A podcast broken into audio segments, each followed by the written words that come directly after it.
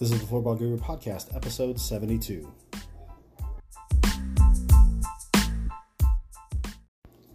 Welcome back to the Floorball Guru Podcast.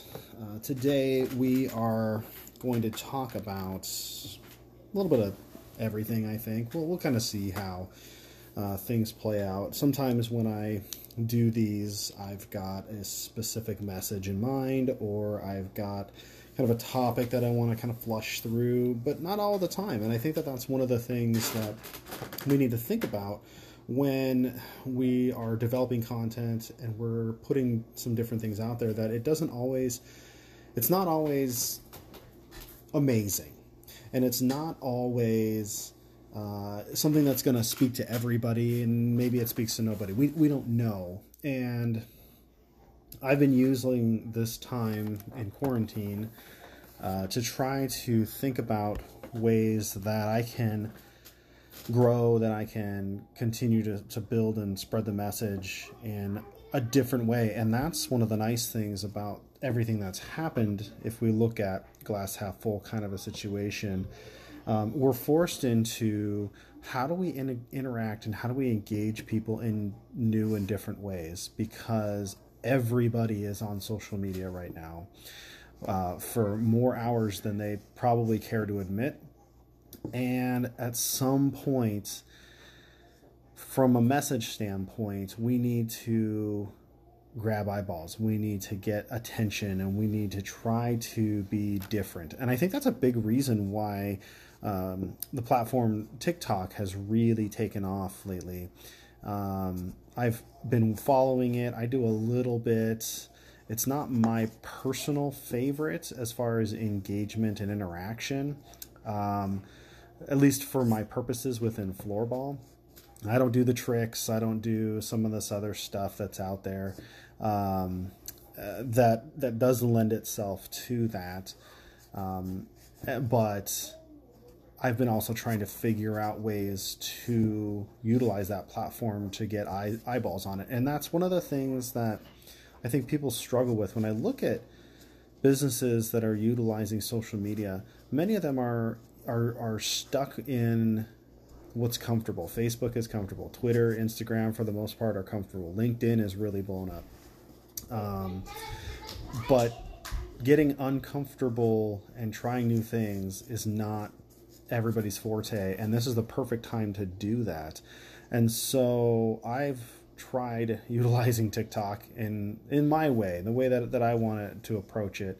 Um, it's not necessarily you know, always a hit or uh, anything like that. But the biggest part is making sure that we're getting eyeballs out there. We're hopefully trying to get that message in front of anybody and everybody to, to capture the message. And right now, the, with everybody basically stuck at home, um, now is the time to be really pushing and and trying to get creative um, and utilize this time effectively. And floorball is really one of those perfect. This is like a. I hate saying it's a perfect storm, but it's just a great opportunity.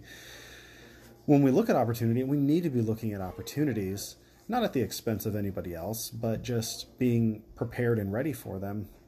And you know, you look at all these hockey players that lost their season, and now they're going into. We're basically going into summer, you know, with without having played hockey. And they're stuck at home and what are they going to do? And how are they going to continue their training? And how are they going to continue their touch? And this and that. And oh my gosh i need to get you know um, variety of different equipment just to utilize the puck. And, and I, maybe i don't have the space floorball steps in floorball is definitely one of those things that can be played anywhere inside outside on any surface and the tr- skills translate to a variety of other other things but specifically in hockey um, or if you're just with kids and you're looking to do something different. Uh, some of the things that I've tried to do that are a little bit different are, are, working with my kids because I'm stuck at home with two kids. I have a five and an almost eight year old. My wife is at home and she's teaching as well. I'm doing different things for, for the floorball and for my university that I work with. And we're just trying to figure out how do we all stay engaged without going crazy.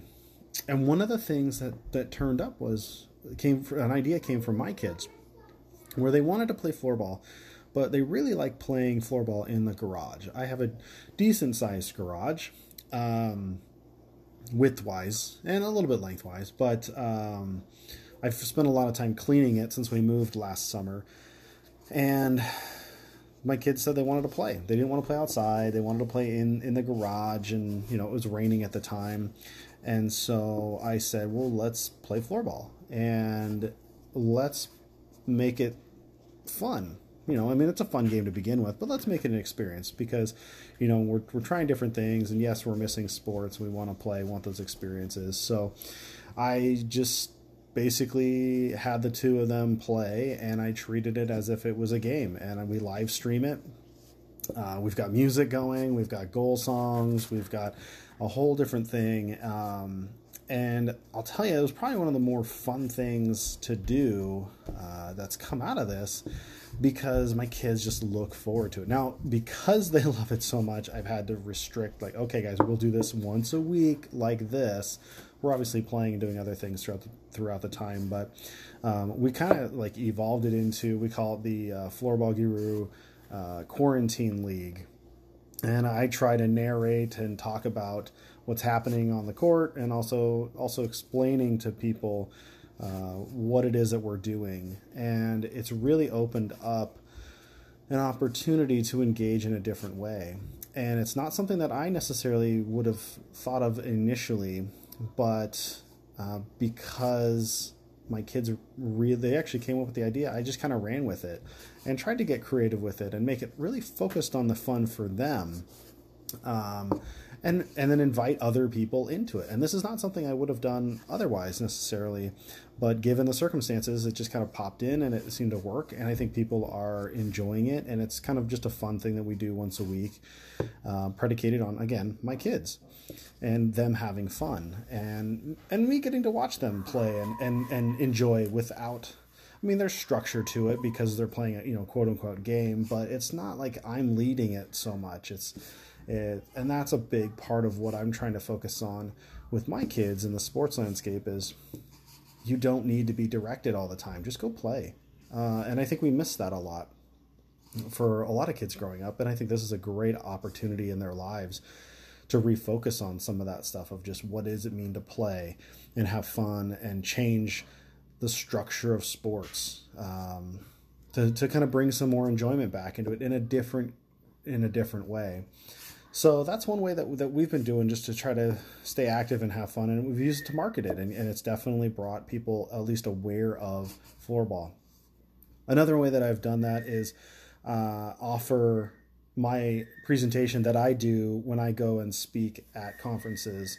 And so I recorded it. I had done a couple live presentations for people, then I, and then I recorded it, and I basically broken it down into smaller uh, sections mostly because it takes less time to uh, download and upload onto my YouTube channel and those kinds of things. But it gives people a snapshot of when I'm talking about floorball. This is how I'm presenting it. This is how I'm trying to get the word out about what this sport is and how to get involved and things like that. And if you hear noises in the background, well, this is all the fun of uh, working at home and being around kids all day long and those kinds of things. And I think that brings, you know, the levity to the to the situation. But getting back to the presentation, we've basically broken it down because I want people to get an idea of what the sport is. I'd say the biggest misconception or uh, fight against the floorball is, oh, it's like floor hockey, it's hockey, this and that. So spending a lot of time focusing on how do we ensure that people are understand what the sport is, how to play it, and all the little nuances to it that make this sport great. And there's nothing against anything else, but just trying to put the message across. And I'd always wanted to work on on those things, but I'd always given in different excuses. Um, and so now having the, the time and the opportunities to to really think and try to be creative and try to again push out the platform of education, trying to teach people to learn teach and play floorball. This has been a big, really big fun part for me going forward on how to make this a reality. And at the same time, prepare for the future. I've already got my summer program scheduled and ready to go. I don't know what the end game will be with that, but I'll tell you what, I'm ready to go. And anybody that's not is already behind the curve because immediately as I've already started to market it, as soon as it's a go, it's all pushing forward. And I'm really excited for that because I think that opens an opportunity and some doors to get more kids involved in the sport. So if you're interested in more information about floorball, check out my website, www.floorballguru.com. Peruse through all the different information. I've got a lot of free content, a lot of ideas, a lot of tips and tricks of things that I'm doing, trying to trying to push this sport forward that you can utilize as well. And if you need anything, please feel free to reach out to me at david at floorballguru.com. And more importantly, keep floorballing.